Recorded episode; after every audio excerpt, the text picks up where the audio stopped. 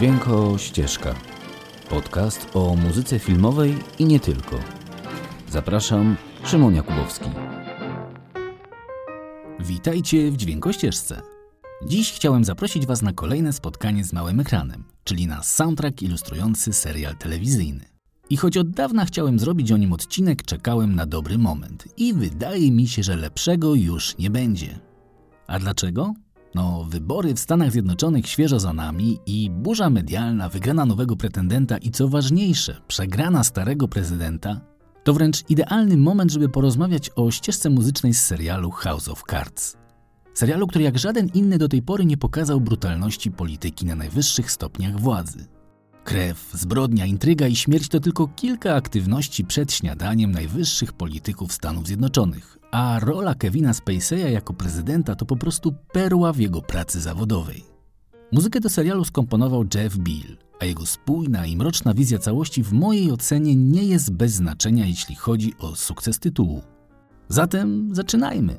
W końcu i nasza rodzima scena polityczna pokazuje, że polityka to tylko słowa, gra na szachownicy ludzkim zdrowiem, no i intryga goniąca intrygę. Zatem dlaczego miałoby być inaczej w największym mocarstwie ekonomicznym świata? A na początek naszego spotkania muzyka z czołówki serialu. I wspomniany już wcześniej muzyk, jazzman i przede wszystkim genialny kompozytor muzyki filmowej Jeff Beal.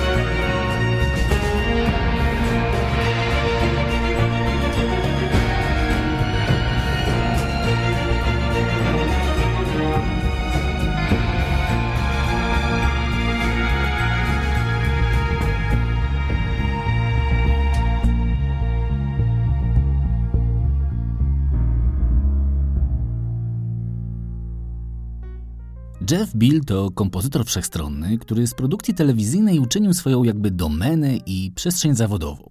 Jednak wszystko jak zawsze zaczęło się od miłości do muzyki kameralnej, a szczególnie trąbki. Bo Jeff Bill to przede wszystkim muzyk klasyczny i wielki miłośnik muzyki jazzowej. Ale po kolei. Bill urodził się w Kalifornii w rodzinie muzyków i jak to bywa w takich rodzinach, od początku miał wsparcie w rozwoju swojego talentu.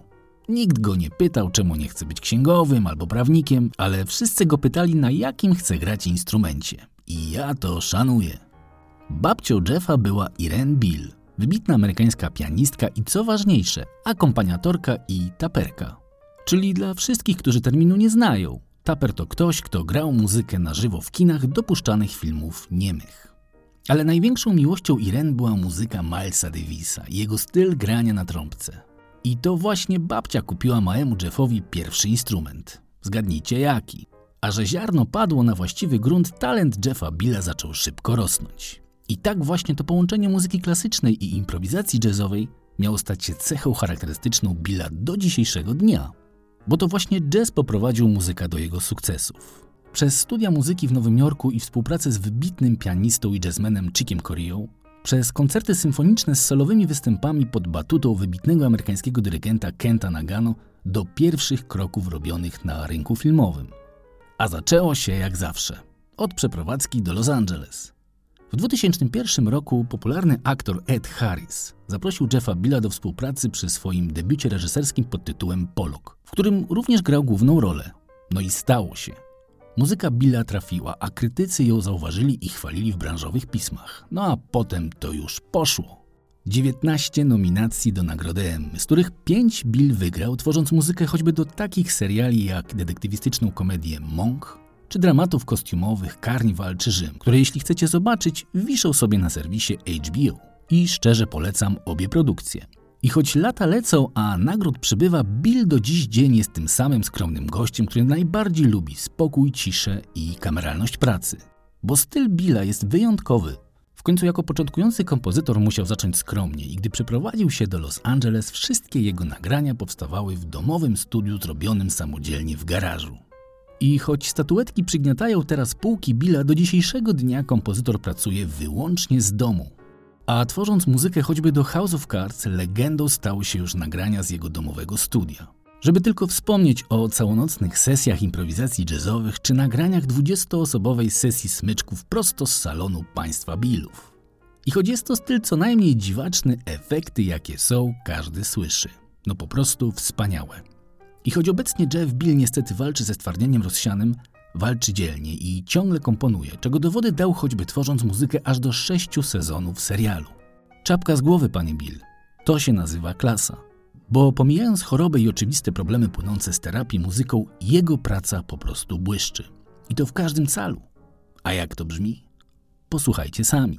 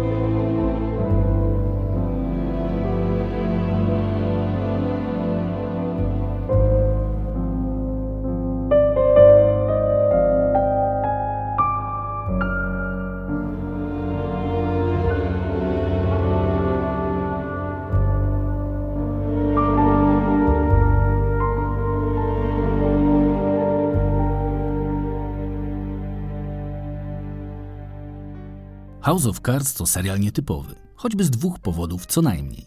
Pierwszy z nich to fakt, że jako pierwszy w historii dystrybucji cyfrowej został udostępniony w całości jako sezon od razu do obejrzenia, bez tego klasycznego podziału na odcinek co tydzień. Po prostu cały sezon w jedną noc. I wielu skorzystało z tego dobrodziejstwa i co tu dużo mówić. Jest to jeden z tych elementów, który pozwolił Netflixowi się mocno wybić ponad przeciętność.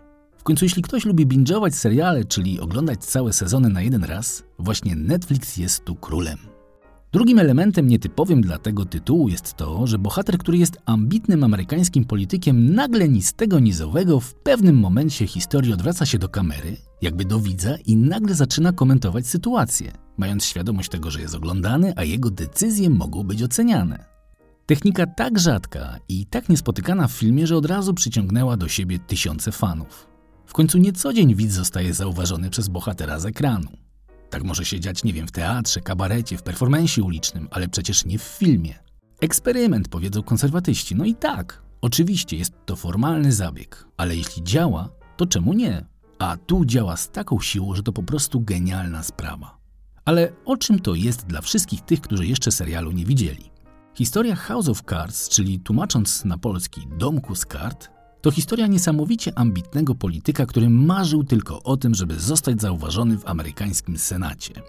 Ale przy rozdaniu awansów partyjnych zostaje pominięty, a jego duma nie jest w stanie tego przełknąć. I tak, paląc papierosa za papierosem w swoim oknie, w swoim olbrzymim waszyngtońskim mieszkaniu, w pewnej nocy powstaje w jego głowie plan.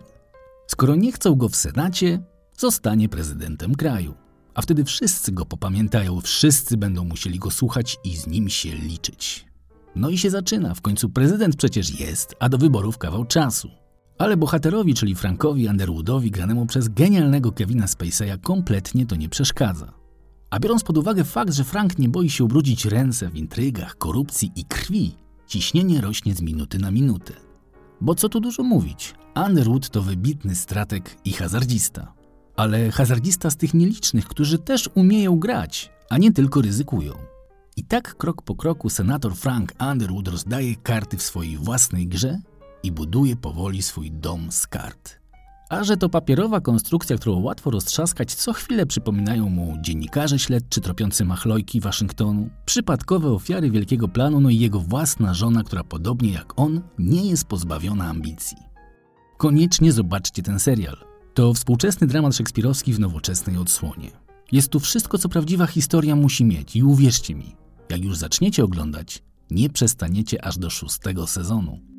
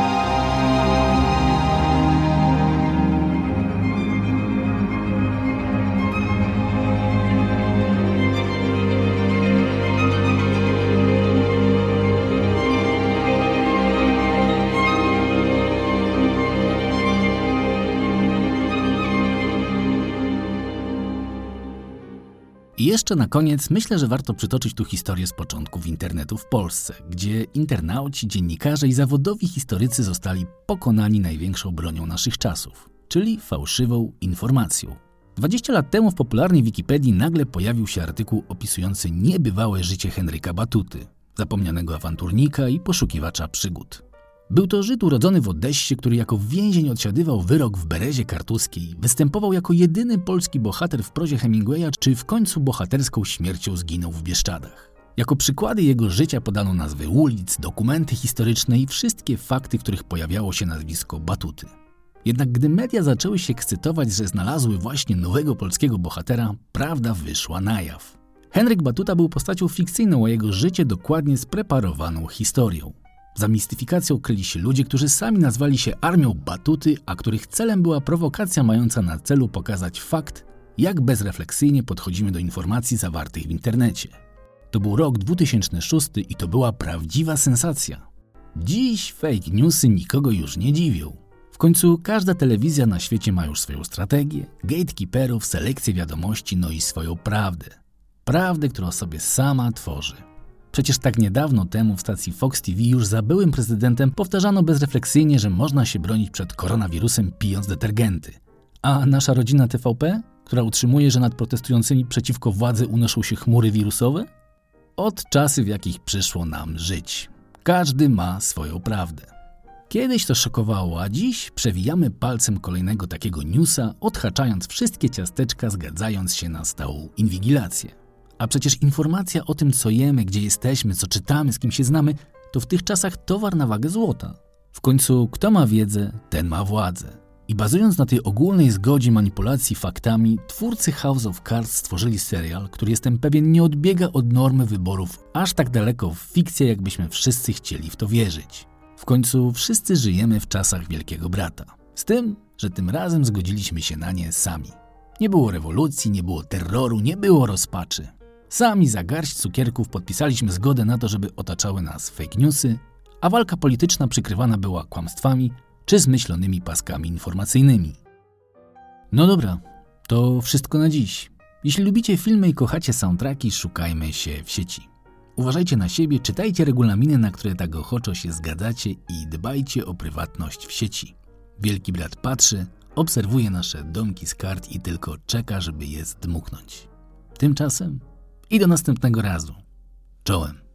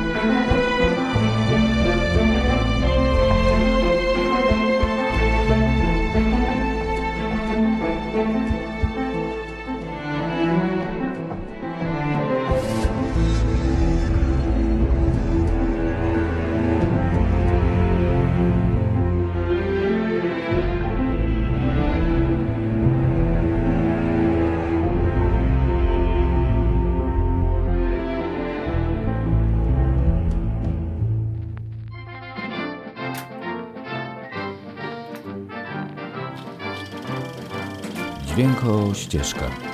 Podcast o muzyce filmowej i nie tylko.